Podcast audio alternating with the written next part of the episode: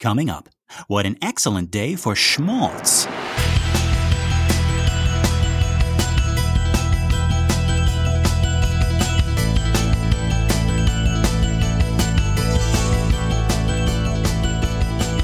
Well, howdy, folks, and welcome to minute 65 of The Exorcist Minute, a show where we endeavor to examine, extrapolate, and excavate The Exorcist, minute by terrifying minute. My name is Lester Ryan Clark. And I'm Keenan Diaz. And we'll be your holy guides on this journey through what some have called the scariest movie of all time. All right, so our minute begins with Karras saying, do people tell you you look like Paul Newman? And it ends with Karras saying, in the fall. But let's go back to the top here. Fun fact, Keenan, did you know that, according to Friedkin at least, Paul Newman actually wanted to play Father Karras in this film? Uh, yeah, I did know that it's a good part, and Paul mm. Newman would have been at the height of his fame. Um, yeah. So that that you know, why is that such a bad idea? Yeah, you know, I mean, casting hey, Paul Newman. Yeah. Um, actually, okay, yeah. turns out there's a there's a lot of people. There was some some uh, uh, there was a, a, line around the block to play uh, to play Father Karras. Um, and I got another one for you, Keenan. Mm-hmm. I found this out in between scenes with Karras, and so I was waiting for him to show up again to drop this on you. Mm-hmm. You know who also contributed to this film and was willing to surrender 100% of their pay in order to play Karras. Oh, I don't know this one. They contributed to this film. So yes. it's not Lee J. Cobb. It's not Lee J. Cobb. to play Father Karras? Nope. uh, I don't know. Mm, okay. Do you want to? I'm going to give you three guesses. Okay. Um, Billy Friedkin could have been, could have been Father Karras. It was not Billy Friedkin, but okay. you are on the right track. Uh, Billy Blatty. It was. Billy no, Blatty. that's yes. silly. silly Billy. Oh, why would he do that? I, he's the one who wrote it, right? Yeah. Yeah. Now you're the one. Now, like you actually had said it before, actually mm-hmm. twice. I think uh, oh. you said that you assumed that Karras was uh, probably a lot like Blatty because right. mm-hmm. that's what we creative types do. We insert ourselves into the stories, right? Like like how every Stephen King story has a writer. Oh, well, not to make any spoilers, but if you're reading a Stephen King novel right now, there's a good chance that Stephen King is a character in the novel that you're reading right now. so I guess it's kind of a spoiler. So I won't say which novel that is, but uh, right. uh, he is a no- he is a character in his own novels. Which novel point. or novels? No, yeah. oh, I don't know. Okay. right, um, but there's this um this thing online that they'll say like, oh, this is a self insert, you know, where, mm-hmm, where mm-hmm. like, oh, this is a story about Lester, and he's the kid's favorite teacher at school, and then, and he he gets all the money and all the all the gals, and he's uh he's super nice, and everyone talks about how pretty he is all day. And yeah. by Lester Clark. yes, yes. yeah. All the gals being the other teachers, just we're just we're just being. Oh, not with yeah. the student. No, no, no. Yeah, no. no. yeah. Um, but yes. Um, so yeah, so that was one uh, uh, instance where um, uh, you had mentioned that Keenan, and then like at one point we were talking about how uh, how Blatty writes uh, kids, right? Uh-huh. I think we were talking about like Regan's character and wondering if Blatty had kids, mm-hmm. um, and it turns out he has a whole bunch, right? The Blatty bunch, right? Um, but then you had said in that episode that you kind of assumed that he was a priest, right? Mm-hmm. So, yeah, because he'd been to um, um, uh, school, he'd been to right, uh, Georgetown University, yeah, Georgetown, yeah, yeah. Uh, and studied theology. I assumed he wanted to be a priest, right? Yeah. So yeah, he he really wanted to be Father Karras. Now we have seen Blatty act in this movie. He uh-huh. is in the movie shooting scene where they're shooting the uh, the musical remake of Mr. Smith Goes to Washington, and right, he shows right. up there as a producer on the movie. Mm-hmm. Um, you know, he's got sort of a 70s porn stash on. Yeah, we didn't yeah, mention that before there. Mm-hmm, yeah. Mm-hmm. Um, and I know that was popular then. Um, right. If you shave it off, he kind of looks like Judd Hirsch. Um, yeah, I suppose so. Yeah, yeah, mm-hmm. that's true. Yeah. And Judd Hirsch would be a big TV star, but yeah, I don't mm-hmm. know. I don't know. I didn't, I didn't look at him and go, oh, that's some buddy I want to know more about or anything like that, you know? Yeah, yeah. I mean, like, yeah, if, if we're going strictly by looks, I mean, I, you know, I got to give it to Jason Miller. I mean, like, he is, he is Father Karras. Like, there is no other right. Father Karras that I can think of. Like, not even Stacy Keach, not even, uh, you know, Paul Newman. Um, right. But yeah, um, but I will say, uh, folks, again, like if, if you are a fan of The Exorcist, even if you have already read the book on your own, I highly, highly recommend you seek out Blatty's reading of the book. And he, he does the first edition. Um, uh, my recording says Dove Audio, and that one is up on YouTube. Um, and, and, I'll post a, uh, it up in the Facebook group as well, right? Um, I really don't think he gets enough credit for the performance he does. Like each character is different, right? He does a great uh, Chris, he does a great Kinderman, and he does a really great Captain Howdy, like without mm-hmm. any like uh, modula- modulation in his voice or anything like that, right? Mm-hmm. You're just like, yep, that that is Captain Howdy, and and he does an amazing Damien Karras. So okay. at least in the audiobook, he is Damien Karras. Um, so I thought that was interesting. Um, and yeah, he did a really amazing job. So do go and check him out. And uh, he also does the 40th anniversary version as well. That one's up on Audible. It's also good. Um, there's a couple of new things we're going to talk about when they come up. Um, I'll most likely mention them when they do, uh, especially because I have some opinions about those editions, specifically this uh, this new character that I don't know. We'll, we'll get into that. A new um, character for The Exorcist. A new character in The Exorcist. He oh. doesn't show up in the film. Um, oh. But uh, he, he's in this uh, 40th anniversary edition, and uh, yeah, Karl's evil twin. It's Karl's. It's Karl's evil twin, Kyle.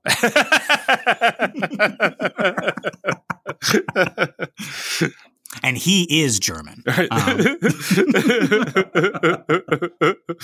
and it turns out Captain Howdy didn't kill Burke Dennings. It was Kyle. Oh no. so they were they were half right because they were suspecting Karl, right? Kyle, what are you doing here? You've shown up finally in my life after all this time. I sought after that moment on the bridge. That would be our last meeting. yeah, yeah, well, you was wrong, was he not? oh, Carla, I was always telling you to cheer up, lighten up a little bit. You're right. No, he would be. Oh my God, Keenan, you are writing this perfectly, right? So Karl would be the dour, right. like like like mean faced one who's actually kind, and Kyle would be all cheery. He would he would be um Heimlich, exactly, but like a murderous Heimlich. Right, right, right, right. oh, you know, anyone who looks poorly at my brother has to be taken down calls you a Nazi. We all have a great time. Oh, it's so funny. But that was the end of him, was it not? I can fight my own battles, Kyle. well, then we better start doing it. I think I will do it right now. and it ends with them both tumbling out the window. But then, but then uh, Karl survives, right? Because he uh-huh. lands on top of Kyle, right? right? And the last words are, "He broke my fall and my heart." Aw, poor Karl never catches a break, right? right? Yeah, no, he never catches a break. His brother caught a break. Hey. oh, I love these spin-offs we create. Um, um Oh yeah, so yeah, that new character. No, mm-hmm. no, no, no, no. It is not Kyle, Karl's long lost brother, right? Um, I already yeah, love him. yeah, I know, right? Like I wish, you know, dear William Peter Blatty. Oh wait, you're dead. Sorry to bother you. Right. right um, this is um, on our Ouija board. Is it right? This is on our Ouija board. Yeah. Right. Um, uh, but yeah. So, uh, but we we will we will uh, talk about that when that comes up. But right. speaking of which, I, I, I have that reading that I wanted to share with you folks. Uh, remember, um, Keenan mentioned that uh, with the exit of Burke, we now get this new character who provides a nice bit of comic relief. I am speaking, of course, of our guy here, our detective William F. Kinderman. Um, it's here that we see Blatty's comedy background uh, really shining through. So let's have a listen. A reading from the Book of Blatty. The man in the overcoat stood up and began to approach him. Father Karras, Lieutenant Kinderman called hoarsely. The priest turned around and nodded briefly, squinting into the sunlight, waiting for Kinderman to reach him, then beckoned him along as once again he began to move. Do you mind? I'll cramp, he panted. Yes, of course, the detective answered, nodding with a wincing lack of enthusiasm as he tucked his hands into his pockets. The walk from the parking lot had tired him. Have we met? asked the Jesuit. No, Father, no. But they said you looked like a boxer. Some priest at the residence hall, I, I forget. He was tugging out his wallet. So bad with names. And yours? William Kinderman, Father. He flashed his identification. Homicide. Really? Karras scanned the badge and identification card with a shining boyish interest. Flushed and perspiring, his face had an eager look of innocence as he turned to the waddling detective. What's this about? Hey, you know something, Father, Kinderman answered, inspecting the Jesuit's rugged features. It's true. You do look like a boxer. Excuse me, that scar, you know, there by your eye? He was pointing. Like Brando, it looks like, in Waterfront. Just exactly Marlon Brando. They gave him a scar, he was illustrating, pulling at the corner of his eye. They made his eye look a little closed, just a little, made him look a little dreamy all the time. Always sad. Well, that's you, he said, pointing. You're Brando. People tell you that, Father? No, they don't. Have a box? Oh, a little. You're from here in the district? New York. Golden gloves, am I right? You just made captain, Karras smiled. Now what can I do for you? Walk a little slower, please. Emphysema. The detective was gesturing at his throat. Oh, I'm sorry. Karras slowed his pace. Never mind. Do you smoke? Yes, I do. You shouldn't. Well, now, tell me the problem. Of course. Incidentally, uh, you're busy? The detective inquired. I'm not interrupting? Interrupting what? asked Karras, bemused. Well, mental prayer, perhaps. you will make captain, Karras smiled cryptically. Pardon me, I missed something? Karras shook his head, but the smile lingered. I doubt that you ever miss a thing, he remarked. His sidelong glance toward Kinderman was sly and warmly twinkling. Kinderman halted and mounted a massive and hopeless effort at looking befuddled. But glancing at the Jesuit's crinkling eyes, he lowered his head and chuckled ruefully. Ah, well, of course, of course, a psychiatrist. Who am I kidding? He shrugged. Look, it's a habit with me, Father. Forgive me. Schmaltz. That's the Kinderman method. Pure schmaltz. Well, I'll stop and tell you straight what it's all about. The desecrations, Karras said, nodding. So I wasted my schmaltz, the detective said quietly. Sorry. Never mind, Father. That I deserved. Yes, the things in the church, he confirmed. Correct. Only maybe something else besides, something serious. Murder? Yes, kick me again. I enjoy it. Well, homicide division, the Jesuit shrugged. Never mind, never mind, Marlon Brando, never mind. People tell you for a priest you're a little bit smart ass. Mea culpa, Karras murmured. All right, we don't have a downer uh, yeah. reading this week. Yeah, we don't have to end that with sheesh. Oh. Right? This is a, this is a you know a little bit of a you know this is this is this is nice and lighthearted. I really like this. Right? um, yeah, and I just wanted to share that little bit of dialogue there. Right? I actually had a hard time picking a place to stop because honestly, all of the stuff between Karras and Kinderman is like is clever, it's funny, it's uplifting, and if if I read it all, we'd be here all, here all day. Right? Mm-hmm. Um, but truly, uh, with the introduction of Kinderman, you can see what Blatty means when he said that he set out to make a supernatural detective story. Um, and a pretty funny one, a pretty lighthearted and clever one at that. Um, which I guess maybe today we would maybe fault him for. Like, hey, what are you doing mixing up genres here, right? Like, this is supposed to be about like murder and, and, and demons and all that, right? Um, and if I remember correctly, like our man Lee J. Cobb here plays him a little bit more straight, a little less, um, schmaltzy, right? To go mm-hmm. with the tone of Friedkin's movie. Um, and so this right here might be one of the first instances where uh, the book and the movie start to separate a little bit, right? I'm, I'm not talking about like like uh, little actions like like does Karras help the guy in the subway or not? Like I, am talking about like tone, mm-hmm. right? And and I believe at one time or another, like both Billies, Billy Friedkin and Billy Blatty, have referred to this story as a supernatural detective story. Now, how Blatty does a supernatural detective story and how Friedkin does one seem slightly different, right? We've already seen that. Like Blatty likes to insert a little bit of comedy, a little bit of uh, levity, showing us the lighter side of humanity. Um, the world can't be all bad if people like Karras and Dyer or or Karras and Kinderman or Chris and Karl or Chris and Sharon are, are cracking jokes, right? if we have Kyle added in, it's all bad though. Well, Then, then it's all bad, right? yeah. That's the Friedkin version, right? right. yeah. Um, but yeah, so, and then we got speaking of Friedkin, right? Like he's making this movie and he's he's trying to make a movie, and it mm-hmm. seems like he wants a certain tone, a certain color, metaphorical color palette, right, throughout this movie, so that even when we do have moments of levity, they exist within the spectrum of colors and moods that he has created for this world, right? Book Kinderman feels like he could jump out of this story and into some other wise-cracking, hard-boiled detective story, and and he did, right? Both mm-hmm. him and Father Dyer are in Blatty's other book, Legion, right? Mm-hmm. Um, and this guy right here, played by Lee J. Cobb, feels like a perfect, well-crafted puzzle piece that fits in this movie and makes uh, and makes it good, makes it whole. Well, you know, we also have to think about the version you've never seen, TVYNS, ah. uh, which which ends the movie with Kinderman in a way that I do not particularly care for. And you know, I will I will say that now rather than waiting till the end. I do not mm-hmm. like uh, the addition or the how do you say it? it? it? was shot originally, they cut it out of the original and then they put it back right. in. the yeah. addition of Kinderman uh, at the end of the movie. Right. The re the re-edition the or the re-insertion. Edition, yes. Yeah. Yeah, that really, really bothers me. Um that mm. that seems to be, you know, again, this is Blatty's character and, and Blatty is trying to end the movie with a, a, a series of jokes. Mm-hmm, mm-hmm. And Friedkin's initial uh, uh blush in 1973 is to no, there's no joke that could mm. lighten up the ending of The Exorcist. But this is for, serious stuff, right? It's really serious stuff. But then for whatever reason, we put him back in 2000. Yeah. yeah.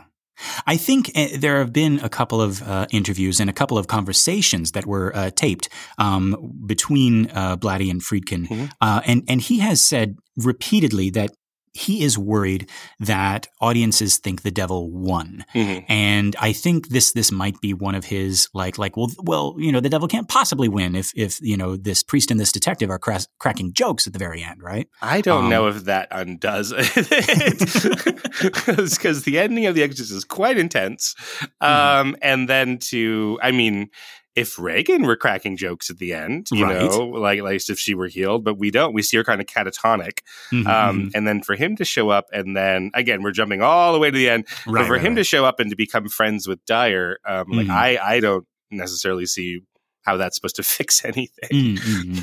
I will say, yeah, as somebody who has read the book, mm-hmm. that is that it, it, it, rings true of the flavor that uh, that Blatty is is creating right. in the book. So it's it's a very book Kinderman thing to to mm-hmm. end on. Right. Um, whether or not it belongs in this movie, mm-hmm. uh, kind of you know r- remains uh, to be seen. Well, I right. mean, I guess you've already you've already given. Your I said mine is I'd love to hear from our, our, our listeners out there, but yes, yes, yes that's my um, opinion. Um, but yeah, and, and certainly once we get to that, um, but yeah, we do have a little bit of comedy, a little bit of schmaltz here, mm-hmm. right? Mm-hmm. These two characters have just met each other. Karras hasn't even caught his breath, and already he's uh, he's engaged in a little verbal fencing, right? He shoots back, right? Do people ever tell you you look like Paul Newman? Mm-hmm. Um, and quick as lightning, right? Without any hesitation, Kinderman responds, "Always." Right right? So these yeah. these these guys have, have have taken an improv class or two. Uh, who would who would the Paul Newman of today be? That that would be like oh, because so what that means if you don't if you only know Paul Newman from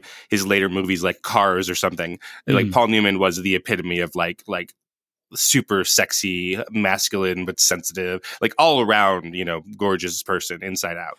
Oh, he was he was known okay. for his charities.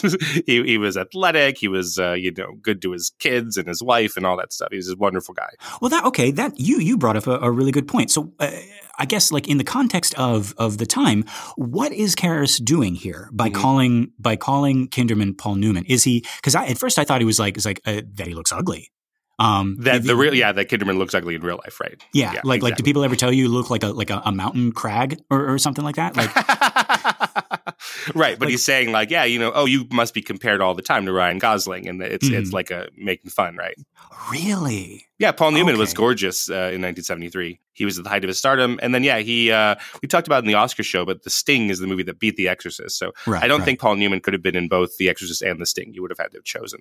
Right. Yeah. Huh. Okay. So so here, it, so the joke is Karras is saying no, people don't tell me I look like John Garfield. Do hmm. people ever tell you that you look like this other uh, Hollywood heartthrob? Right. Well, John Garfield was not a Hollywood heartthrob, I would say. Well, damn it. What the heck is going on in this thing? Well, oh, well, Paul Newman was also famous for being a boxer at the time. Somebody uh-huh. up there likes me, so he's also giving him a you know a boxer title. But but yeah, yeah. The joke is that that Lee J. Cobb does not look like Paul Newman. Right. Okay. Maybe it'll be if I ask you, like, oh, does anyone ever tell you that you look like Michael B. Jordan? Okay. like, Shoot. clearly you don't Hang look on. like Michael B. Jordan. I'm googling Michael B. Jordan. I'm trying to think of like who the the sexy dude is right now. Yeah. B. Jordan. Oh, you don't know him? I obviously don't know. Oh. oh well, you're going to have quite a surprise when you find out who Michael B. Jordan is. I was like, what's Keenan saying about? Oh, got it. Right. Got it. got it. Okay, so that's the joke. Okay. I that, think that so. He, okay, that, that he absolutely does not look like Paul Newman. Right, okay. absolutely. Paul Newman was a gorgeous dude. Gotcha, gotcha. And Kinderman is just a craggy. Craggy, you're Crag craggy, grumpy, grumpy old twelve angry men. Yeah, you're like that rock monster from um, from uh, the Neverending Story. Right. well, I was saying uh, the Fantastic Four, but whatever. Um, or what is it? What is it? The, the yeah, the Fantastic oh Four. Yeah, Michael Andy's B. Hate us. No, no, Michael B. Jordan was um, the Human Torch in Fantastic Four. Yeah. Oh, geez. Okay, it's it's all coming together right next to my uh, right next to my Exorcist cork, cork board, I have like other cork boards, um, all with yeah. Anyway, okay. It must be really tough to try to catch up with comic book stuff. I mean, like I, I know comics a little bit from when I was a kid, and and mm-hmm. I, I, so I can at least try to get in there when I when I see like oh nowadays this person is that, or you know Captain America was a Hydra sleeper agent for a little while, you know mm-hmm, stuff like mm-hmm. that. But like if, if you're starting from zero, I don't know how you even begin. I gave up. and then and then everything everywhere all at once came along and I'm like, I want to watch all of the Michelle Yeoh verse. Absolutely. Right? Now not she's the, not the MCU, but the the the MYU. well, unfortunately, she is in two Marvel movies as two different characters. Well, I will see those two Marvel movies. she, I don't know how they let that happen. It, it's some, you know, they you want to pretend like Kevin Feige has as a iron grip on the um, the continuity of the MCU and that mm-hmm. everything mm-hmm. is planned, but no, she is two different characters, and that can't that can't be right. Um, Wait, what? Oh, Oh, that's what you mean. I thought you meant like she plays the same character in two movies. No, she is a character in Shang-Chi, and then she's uh-huh. another character in Guardians of the Galaxy 2. Oh, that's. That's yeah, just a mistake. You, how do you justify that? Yeah. Gemma Chan is two characters. She is in the Eternals, and she's also in Captain Marvel. But in Captain Marvel, she's like a blue alien. Okay. So you couldn't possibly tell. But, but Michelle Yeoh is just her face, and she's a big movie star, and so it's very yeah. clear she's the same person. Yeah. They're not. They're not like making a like a no, no, no, they just don't. No, okay. no, they just don't know what they're doing. It's just okay. a mistake. That just, that just can't be right. Wait, you mean the people who make the MCU don't know what they're doing? I think that's Sorry, some evidence Andy. of that. Yeah, yeah, that's some evidence that they they made a mistake there. And there's another one where Alfre Woodard plays um, a different character in whichever movie that is. Oh shoot, uh, Civil War, I think, and then she's a different oh, okay. character in the TV MCU um, of uh, Luke Cage. So she's that's at least three different characters or three different actors who play two different characters. See, unless you own it, like, and folks, I, God, like, this is this is you know this is after the Oscars. I've seen everything everywhere all at once, like five times now. Mm-hmm. Um, I like. I, I, I remember like anecdotally somebody saying like it's like well they can't do uh, MCU movies anymore because everything everywhere all at once has kind of like set the bar for uh, uh, you know alternate universe movies. Oh yeah, yeah, multiverse stuff. Mm-hmm. Multiverse stuff. Yeah, it's like because it like everything else uh, uh, in comparison just looks like shit. Um, well, yeah. we'll see. So you're not an MCU person, but you are a, an EOW person. I am an EOW and an MYU person. I will. I will watch. I will watch a movie, mm-hmm. an entire movie set in the hot dog universe. I want to see Deirdre Beaubeirdre and mm-hmm. and uh, uh, and Evelyn. Like I, I want to see that whole story. I would love that. Yeah. I uh, God. Oh, oh, but you know, in in Garden, you might be done with an MCU, but in Guardians of the Galaxy two, they mm-hmm. promised mm-hmm. us a spin off team, which was Sylvester Stallone, Michelle Yeoh mm. and Miley Cyrus oh, as a talking radio or something, um, I, like I'm, like the Jon Lovitz radio character from um, from the Brave Little Toaster. Interesting. And okay. I don't know why that hasn't become a thing, but that's yeah. the, like that's the end credit thing is them going off on their own adventures. Like I don't know why we don't see that. Wow. I am I am excited about a third of that. you don't want to see Sylvester Stallone? I've seen a lot of Sylvester Stallone. All right. I see him in the Rocky movies. I'm I'm happy with the Rocky movies. Yeah. anyway, so yeah, so so we're back to kind of like you know the quick verbal fencing that these mm-hmm. two guys are doing, right? And quick as lightning, we got Kinderman saying always, right? And Karras just walks away, and it lingers on Kinderman for a for a little bit, for a second, and we get this look like. Ah, here we go, one of these guys. Mm-hmm. And he follows after. So, Kinderman, if we're looking at the way that Blatty has named some of these characters, hmm. uh, Dr. Klein means Dr. Little or Dr. Small. Dr. True. Tanny means Dr. Slim or Dr. Thin. Uh-huh. And then uh, Detective Kinderman means Detective Childman. Yes, mm-hmm. actually. Yeah. I, I, was I was always wondering whether or not that was um, intentional or mm-hmm. if that had any meaning to it at all, right? But he is kind of this um, absent-minded, yeah. uh, you know, Columbo-esque kind of like a, a man-child. You right? think he's a pushover? Right? Yes, exactly. It's mm. interesting that he defines himself in terms of schmaltz in the novel. Um, mm-hmm, I don't know if we mm-hmm. get that in the dialogue in the movie, but no, um, I don't think so. But that would that would place him quite clearly as a, as a Jew, right? Because he's speaking yes. in Yiddish and talking about this this term schmaltz, which is um, kind of uh, I don't know. I guess the the reason we use the word schmaltz in English is because it's it's sort of hard to define and hard to translate over, right?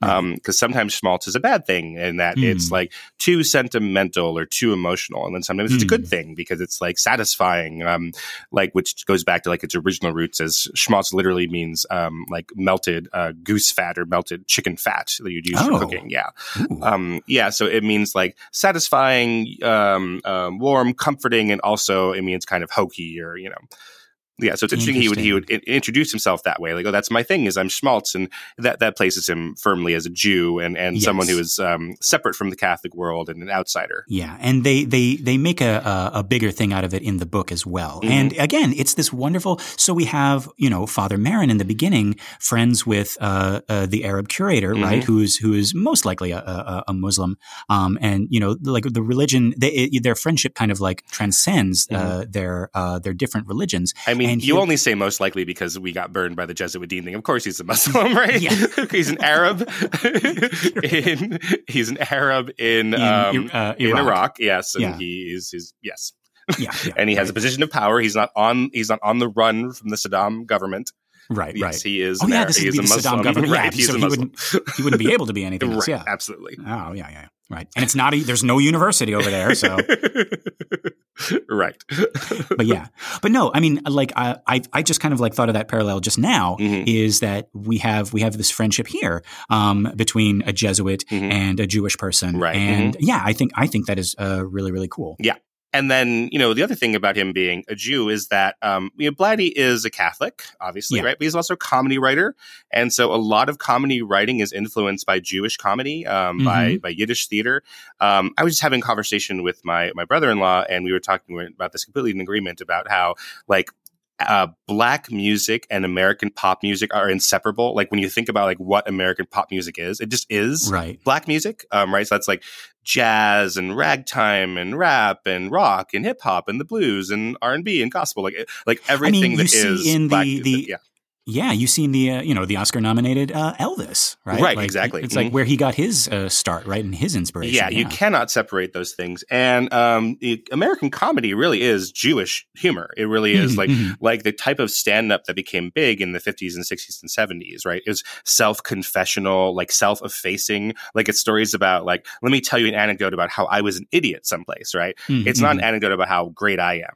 Right, mm-hmm, yeah, which is just just self self referential, self self loathing Jewish humor right? Yeah. Uh, so like it's it's almost impossible to separate those things out. You know what mm-hmm. we think of mm-hmm. as American comedy and and uh, what is uh, Jewish and Yiddish humor. Yeah, yeah, uh, yeah, folks. Th- think of think of you know the, the, the the funniest people that you were watching while you were growing up, right? Mm-hmm. If you if you are like uh you know the same age as uh, Keenan and myself, right? Mm-hmm. It's like mm-hmm. I'm thinking Mel Brooks. I'm thinking I'm thinking all those people, right? Right.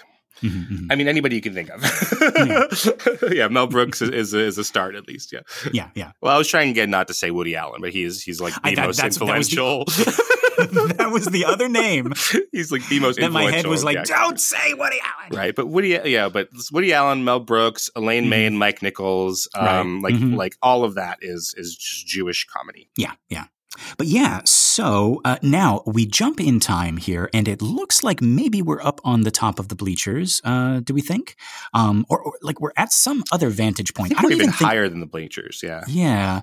We're not like like I don't think we're overlooking the same track. Right? No, now that not. I look, like yeah, we're definitely in a different place. Mm-hmm. Um, there's sand down there. The buildings are a little bit closer. It's, it's still the Georgetown campus though, right? Um, and, and the day seems a little bit brighter. Like maybe maybe Karras was running in the early early morning, um, and now the sun is starting to like really come out and get rid of all that like mist and fog. Mm-hmm. Um, but yeah. So now they're talking about Burke. Uh, Kinderman mentions that he was doing uh, the film here, and Karras allows that. Yeah, he's he's seen him, and we know that we saw him seeing him. Right, mm-hmm. that was our first introduction to Karras. Right, we even we even uh, before we even knew his name. Mm-hmm. And Kinderman continues, and is like, "You're also familiar with uh, how last week he died," uh, and. Karras says only what I read in the papers. Um, what do we make of Karras here? Is he being cagey right off the mm-hmm. bat? Is he is he being honest? Does he want this guy to f off? Does he want to help? Like obviously he's not um, involved yet, right? Mm-hmm. He doesn't know anything about anything, right? He hasn't met Regan, he hasn't met Chris, he has no stake yet in keeping secrets right. in like in their story at all. But he comes off sort of like tight-lipped mm-hmm. and uh, like and I'm like, but why? Like you have nothing to do with anything yet. Like there will come a time when he is closed mouthed to uh, protect Regan, but like like what's he doing here like right now yeah i think we're supposed to wonder that i think it also is helpful to a 1970s um, youth-centered audience it's like ah screw mm. this cop who you know right this here's a cop mm. ah, nah, nah, nah. but i think um, he's going to reveal what he's actually doing later on which is he's protecting his he's assuming things uh, mm. and he's protecting his priests right? That's going to come up in a couple minutes from ah. now, where hmm. where um, Kinderman is getting to the point, and then Karras is getting to the point that that like, well, if if someone were to have confessed something to me, it would be protected as a um, as a, a doctor patient confidentiality thing. Right, right. But even then, right? Like, there's, eh, eh, and maybe maybe it it um, reveals a little bit more of this in the book, mm-hmm. but like all of the things that Kinderman is describing, like Karras honestly doesn't know anybody who would fit that description right. anyway, mm-hmm. right? Right. Um, but yeah, yeah, it's very interesting. But, I, but I, no, think I think mm. he's probably gotten. I, I, think he's he's probably like. Of course, this is our movie version, so um, this is the first time that we see him, you know, being talked to by a detective, etc. But right. you know, he's a sophisticated man of the world at a very large institution, and so it's probably not out of the question that he has at least thought of what he would do in the situation. And, you know, if a mm. cop comes hmm. sniffing around to say very little. Interesting. And yeah, like you said, Keenan, this is of a time when like attitudes towards the police, towards authorities and stuff like that. Like like people were a little bit more standoffish with um, with cops and detectives. Uh, mm-hmm. and, like like even in even in uh, other movies around this time, right? Mm-hmm. Yeah, uh, this is where you start having um, you know where there are cop movies that are popular, they start to be very, very different from the traditional cop movies. Uh, like, mm. say, hmm. The French Connection. These are cops right. who look like uh, your everyday Joes, and they break the rules to get results, etc. Um, we're not supposed to like them necessarily. We're supposed to be interested in them. And then there's, uh, say, Shaft, who's a black private dick who's the sex machine to all the chicks. Now, shut your mouth. But I'm talking about Shaft. Oh, okay. Well, well, then I can dig it. Um, and then you know they go in the the super heightened conservative route of Dirty Harry, um, ah, which is okay. a which is a basically a fascist cop who's like, you know, mm-hmm. I don't mm-hmm. need my badge. He throws his badge away at the end, and he just shoots people with if he knows, you know, knows slash thinks or feels that they're guilty. Mm-hmm. He just takes it upon himself to shoot them. You know, yeah. When did we get the um three steps away from a heart attack police chief who's like standing up and and like uh, like banging his fists on the desk and and being it's like it's like you're you're writing checks your body can't cash. like when did that happen? I don't know. I wonder if that just exists in parody. I wonder if there's actually anything that that's that's that that's making fun of directly. that might just be in in the comedy version of it. Oh. Like you know, I don't, so I don't know the answer to that one. That that probably exists, but you know the old um the old silent movie where the guy with the mustache uh, ties the maiden to the train tracks. Oh yeah, that, that yeah, one, yeah, that never existed in serious media. That was always a parody. Like that really? idea we have, yeah, was just was just the comedy version making fun of. So you just set me up. You're like Lester. You know, you've seen that old silent movie. Here on no, the no, Exorcist no. Minute, what an excellent day for throwing your co-host under the bus or tying them to a railroad tying track. them to a railroad track, right? oh yeah, Keenan. Of course, I've seen that movie. Everybody's seen that. Everyone's that seen that. Yeah. No, but you have it in your head as if it actually exists, right? Right. Correct. Yeah. Yeah. yeah. and I'm thinking. I mean, like I'm thinking of like Snidely Whiplash and right. the, in the mm-hmm. Bullwinkle, mm-hmm. Rocky and Bullwinkle cartoons and everything right. like that. Wow. So but they they were making doesn't they, exist. Well, it does exist in silent film, but it's already making fun. It's already a comedy version of that. Like there isn't wow. a straight version of that. Yeah. I wonder how many of those are there. Like yeah, the the the the the uh, near to heart attack police chief the Snidely Whiplash tying uh, the girl to the, the train tracks. Like, how many other things like don't actually have an origin? Oh, just like, I was trying to think. Like, is the is the kid who asked the baseball player to uh, hit a home run for him. Is that real or is that just the, oh, parodies the, of it? Well, are you talking about like the like the the say it ain't so Joe? Like because that's isn't that Joe DiMaggio? That's uh... no. Oh my goodness! I hope we don't have any sports fans uh, listening oh. to what Lester just said. oh, say it ain't so Joe is about the Chicago Black Sox. Oh, who shit. who uh, who who um threw the World Series? You know. Uh, yeah, yeah, sure. I, I watch that right after I watch um, uh, that guy tie the girl to the train tracks. Yeah. Uh, let's see. How, how, do I? You know, The Great Gatsby. I, I, do. Yeah. Also known as as rich white people being sad. Yes. yeah. No. There's a character in there who is a fictional character who um, uh-huh. Meyer Wolfsheim who has um, rigged the World Series, but that really happened. Is ah, that the World yes, Series yes. was was rigged by the Chicago mm-hmm. White Sox, and they called them the Chicago Black Sox, and that's the idea ah, of them. So there we go. There we go. Okay. All right. So not Joe DiMaggio. Joe DiMaggio was was Marilyn Monroe's husband in the 50s. That's much later. Gotcha. Yeah. Okay. Well, there we go. We've we've learned a lot about baseball. that's all my baseball knowledge. So I'm glad that we got that out here. that's that's that's more than that's more than I have. Um, yeah. Um, yeah, I just like it when they get a touchdown. Um, da, da, da. Unsubscribe. One star. I'd try to get all my baseball facts from the Exorcist Minute podcast. Yeah.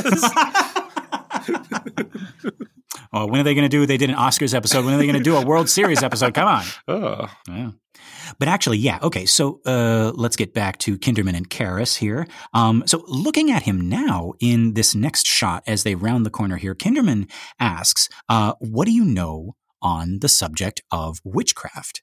Uh, Karras does have this private moment as he's walking that Kinderman can't see, and he has this look of reflection, like like he's invested, like he's thinking deeply about all of this. So maybe he really is concerned and he wants to help. Um, the book even hints that this is. Um, uh, not exciting like someone died, mm-hmm. but like it, it, it hints that it like wakes up this uh, inner child in him, right? Uh, the book does this a couple of times, like when he's talking to the homicide detective and when he's with Chris, mm-hmm. right? He gets this little flash and he thinks, ah, little Dimmy with the movie star, right? so, so we get these little kind of like uh, uh, flashes back to child uh, childhood for Karras. So that's this is Blatty's version, right? But maybe yes. it, you know um, Jason Miller from uh, Scranton and, mm. and young Billy Friedkin, the juvenile delinquent, probably have different mm. ideas about, oh, a cop's coming and asking me questions. It's probably not as specific as it's not, not as um, exciting, rather. Oh, that is a good point. Yeah, right. Because because Friedkin is the one making this movie. So yeah, so he's going to have a, a very different idea. Oh my god, I'm just now I'm just imagining right like little Bill Blatty and little Bill Friedkin would have two very different officer conversations. right, absolutely. Oh my god. Yeah, wow. even in that that part that you read from the book, right? It's like, oh wow, look a, a police badge, and and yeah. he's like, oh wow, yeah. Little Dimmy is oh, a real police badge. That's Blatty right there. You're yeah. Mm-hmm. and Friedkin was like, I don't know nothing. Right. I don't know, I'm not telling you anything. Right. Whatever they say, it's not true. See. Yeah. Yeah, and again, um, Jason Miller from Scranton, which is Joe Biden's hometown, right, when right. they see a cop coming, they spit. well, there you go. I once saw that in an old 40s movie, and I was shocked. Like this old lady in the, I forget what movie it is, but this old lady mm. says, when I see a cop coming, I spit. And, oh, lady. Wow. But that was not an atypical um, way of thinking about it, especially when you come from an immigrant community um, mm-hmm. in the 1940s. Mm-hmm. That a cop coming around is a bad that's a bad thing. Interesting. Yeah. So we got yeah we got we got a couple of things right. We got Blatty's influence, we got Friedkin's influence, and yeah, we also got uh, Jason Miller right mm-hmm. from Scranton, Pennsylvania. Um, but yeah, so uh, Kinderman asks him what he knows about witchcraft, and he specifies from the witching end, not the hunting. Mm-hmm. Um, Karras says that he once did a paper on it, Kinderman's like, oh, oh, uh, from the psychiatric end, right? That that's the comedy uh, again, mm-hmm. right? Like Bing Bang Boom, right? um, but suddenly he's not looking at nothing anymore. It looks like he's looking at something, right? Like in the nothing. You know what I mean? Mm-hmm. Like, folks, we have in the movie, we got a lot of people looking off into space, and I, I swear to God, you can actually tell when that space is empty or when it's full if that makes any sense at all. Mm-hmm. Um, what I mean is, you can tell the difference between uh, when characters are recalling something or remembering something or eh, just thinking about something not in the scene and when they're just staring into the abyss, mm-hmm. right? They're, they're either looking outward or they're looking inward, right? Um, their eyes are either seeing something else, like a memory or a thought, or they're, it's just like their eyes have been shut off, even though they're still open, right? Um, and we get both of those in this movie, and that is so wild that you can actually tell the difference between uh, uh, when uh, they happen. Um, who knew uh, uh, there was more than one type of blank stare? Fortunately, here I think we're getting uh, the first one. Kinderman is talking and Karras is sort of half listening, but his mind is traveling, right? His eyes are seeing other things. Mm-hmm. And I find it interesting that he he looks this way as they're talking about witchcraft as he is talking about this psychiatric paper that he did. Like, what is he seeing? What is he recalling? Mm-hmm. Um, and Kinderman says, like, like again, this is this is all in the span of uh, a couple seconds, right? Um, he says he wrote this paper on it from the psychiatric end, and Kinderman kind of pauses and he says he knows he read it. Mm-hmm. Uh, I like that, right? See, yeah. here, folks, we get like a tiny glimpse of just how good Kinderman actually is at his job, right? Despite this seemingly like harmless, um, I think Blatty even says like basset hound exterior, right? Yeah, that's very good. Um, he, he wasn't exactly leading Karras on, but he was leading him toward this point right here. Um, and I like that. And then he asks whether the desecration in the church has anything to do with witchcraft. Karras allows that maybe some rituals used in Black Mass, maybe. Now, as they're talking, they're walking past these tennis courts. Uh, just a casual stroll. I like I like the metaphor here too, right? Just a friendly stroll stroll between friends. I'm, I'm not leading you anywhere. And all the while, the conversation is like a tennis match. Mm-hmm. Kinderman serves, Karras hits it back, and then suddenly Kinderman stops walking and sort of moves in front of Karras, blocking his path. And he says, And now, Dennings, you read how he died. Boom. Point Kinderman. Got him. It's interesting, like like Kinderman does want him to know that he's he's good at his job sometimes. It's weird where he starts, where he wants him to do that, right? Because he'll be like, "Oh, I read your paper," which is right. a big, a big um, you know, that reveals that he's been lying. He's like, "Oh, do you know anything about?" But no, I read your right. paper, right? So it's, it's, it's, a wink. Yeah. yeah. it's interesting that he lets him in on that, and then just to do that a second time here, right? Um, yeah, so it, it he keeps he keeps going back and forth between being very competent and then seeming not to be competent. I wonder what's yeah. in it for Kinderman to to let uh, the priest know at all that he's competent. That's actually a really good question, um, and it certainly is uh, a different interaction than what he has with Chris. And I think I think I'm going to mention it a little bit later, mm-hmm. but th- this interaction with Karras and the interaction with Chris, they're switched in the book. Mm-hmm. So we meet Kinderman first in uh, with Chris. Oh, that's interesting. Yeah, so they've they've switched this around mm-hmm. actually, but I think the the um, the way that he talks to Karras um, almost as this like equal fencing partner. Mm-hmm. And the way that he talks to Chris, and he's he's very much kind of like putting on that like schmaltzy, um, bumbling basset hound uh, exterior, and he and he he never takes it off. Right. Um, uh, over there. That's interesting you say fencing because this this sequence here that you're walking by the, the tennis courts is really reminiscent of this other scene from mm. this Max Ophuls movie called The Earrings of Madame De, and mm-hmm. and that is about these these two men who are fighting over one of their wives, and like he the, the husband knows that the wife is cheating on him with um with this dude, and the dude knows that the husband knows that, but they can't ever say it, you know, because it's, mm. it's in like the 1800s, and that's they have a very similar conversation as they're walking past um a fencing uh, a fencing uh, area. Um, oh. So it's very oh. similar to this shot, except they're going from left to right, and and they're talking, oh, we're just pleasant chums, yada yada yada yada yada. Well, mm-hmm. in the background, people are stabbing each other with foils and épées and stuff. Like Ooh, that. I like so it's very similar to this one, yeah. and that's called out in the script for tennis court, like the previous one is called out for the uh, the football uh, the football field. Mm. Oh, very interesting. Okay. So yeah, so like I said, um, Kinderman asks Karras uh, what he knows on the subject of witchcraft, and uh, Karras says that he did a paper on it. Well, it turns out Keenan, that I also did a paper on it long, oh. long ago, way back in college class, far, far away. I know. Uh, I read it. Yeah. right. No, I haven't actually. But oh, okay. Sorry. you, you, didn't read my paper? I'm so offended. Uh, no. Um, and and I happen to take a little bit of umbrage with uh, with some of the things that Karras and I guess Blatty says in uh, mm-hmm. this book uh, about witchcraft, right? Not so much in the movie. There's not a lot of stuff mentioned, um, at least not in the minutes that we've uh, that we've seen and heard so far. Um, now, I don't know how much of uh, the resources I had when I was writing my paper were available back in the 70s mm-hmm. Uh, when Blatty was writing his, um, or Karras was writing his, and Blatty was writing Karras writing his. There we go. Um, this is also still 10 years before uh, what we now call the satanic panic of the 80s right. when like America became like super paranoid about stuff being possibly related to Satan or Satanism. Yeah. Um, and, that, and that is a that's a huge part of our upbringing. Is the Yes. Satanic Panic, and that that is Right. the that's one of the things that um that turned our generation into video game nerds and like keeping people Mhm. inside and like we don't walk anywhere anymore, and our parents Yeah, complain about that because they kept us inside to be safe Mhm. from the devil. From the devil. Yeah, Yeah. they were right, very worried yeah, about that, and like there's terms like satanic ritual abuse. You know, they made up Right. terms for things that don't exist because Yep, they're, they're yep. I, I was reading um that there were like 12,000 uh, accusations of satanic ritual abuse and 0 have ever been found. yeah, and that has that has made us uh, the fat and lazy Zoom generation. we don't go outside and we just Uber eats everything to our houses. Yeah, yeah, yeah. That's that's one of the uh, of of the side effects of that, right? Like the other being um, a, a huge amount of what do you call it? It's not xenophobia when it's fear of another um, Mm. religion, right? What is it? Oh, I don't know. Religi- Theophobia. religi- right. I'm afraid of people named Theo. Oh my god.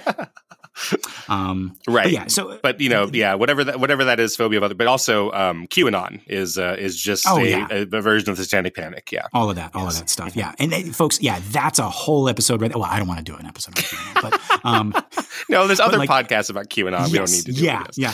Other podcasts that um, on on both sides of that thing, right? oh yeah, don't tell our don't tell our our listeners to go Google QAnon and listen to No, listen to no, podcasts no, about no, no. QAnon. Don't do Yeah, that. yeah, yeah, yeah. You might find the wrong QAnon podcast, Right. Let's just say. But yeah, right? as I was thinking about about this movie a lot in relation to Satanic Panic, because this is Mhm. sort of leading up into the. I, w- I was trying to find that whether the Satanic Panic is related to um, the Exorcist, and I couldn't quite find that.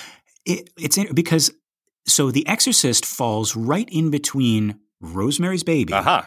And then the Satanic Panic, Right, right, right. So you want to say they're related. right? Is is this right? Uh, here we go again with the vocab, folks. Right? Like, is this causation or correlation? Right?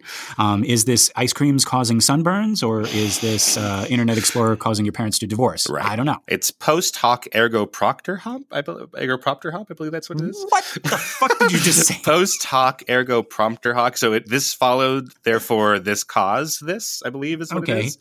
There we go. That's off the Sure. top of my head. So don't don't don't use me as your philosophy 102 uh, homework. Yeah, yeah. we're we're just we're just a couple of straw men, folks.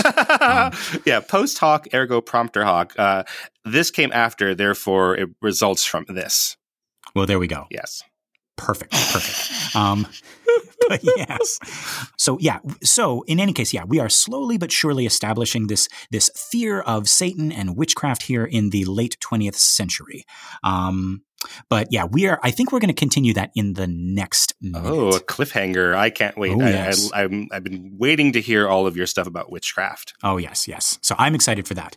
Um, but for now, that's all the notes I have for this minute. Keenan, is there anything else we missed? No, I think we got it all. All right, folks. This has been another excellent Exorcist Minute. I've been Lester Ryan Clark. You can reach me on all the socials as Lester Ryan Clark. And I've been Keenan Diaz, and you can find me on Instagram and Letterboxd as Howdy Keenan. Our website for the show is theexorcistminute.com. We also have a Facebook page, so if you like us and you want to share us with your friends, you can head over there. Uh, we also have a listener group um, uh, called Compelling Conversations. Just request to join, and we'll let you in here with us. Um, and as always, uh, if you'd like to leave us a message, our email is theexorcistminute at gmail.com, all one word.